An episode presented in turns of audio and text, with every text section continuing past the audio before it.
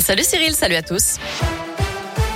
À la une, 2 centimes de plus en 8 jours, c'est la hausse moyenne des carburants. Selon les derniers chiffres officiels, les prix à la pompe n'en finissent pas de grimper. Le litre de gazole affiche désormais 1,558€ contre 1,535€ la semaine dernière. Le samplon 95 atteint 1,656€ le litre en moyenne.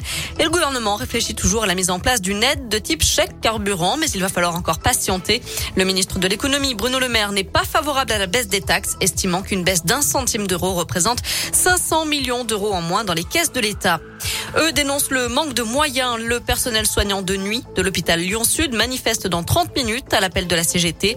Selon le syndicat, la direction de l'hôpital a décidé de fermer de nombreux lits sur tout le groupement hospitalier Sud depuis septembre par manque de soignants et notamment le manque de personnel de nuit. Ils découpent le mât à la disqueuse et détruisent la caméra de vidéosurveillance. Selon le progrès, des dégradations ont été commises hier soir à Oyonnax, dans l'Ain, par un groupe de malfaiteurs.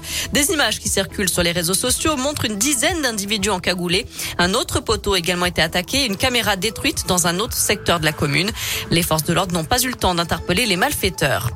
Dans l'Ain, toujours prudence aux abords des cimetières. Les policiers alertent sur une recrudescence des vols sur les parkings des cimetières. Des voitures vandalisées notamment à Bourg-en-Bresse et à Perona. Il est donc conseillé de ne pas laisser d'objets de valeur ou de sacs à l'intérieur des véhicules. Fini le masque en classe pour les écoliers de l'Ain. Depuis ce matin, les enseignants voient des sourires sur leur visage pour la première fois depuis la rentrée scolaire. Avec 11 autres départements, l'Ain a rejoint la liste des territoires où le protocole sanitaire s'assouplit peu à peu. Une bonne nouvelle pour les demandeurs d'emploi. Vulcania lance une vaste campagne de recrutement. Plus d'une trentaine de postes à pourvoir au parc Auvergnat pour les vacances d'automne. Des vendeurs, des serveurs, des cuisiniers, des plongeurs, des magasiniers, des animateurs ou encore des agents de sécurité sont recherchés. À la clé des CDD pour la période allant du 23 octobre au 7 novembre. On vous mettra bien sûr toutes les infos sur l'appli Radoscoop et radoscoop.com. La justice française est-elle trop laxiste? C'est la question du jour sur radioscoop.com.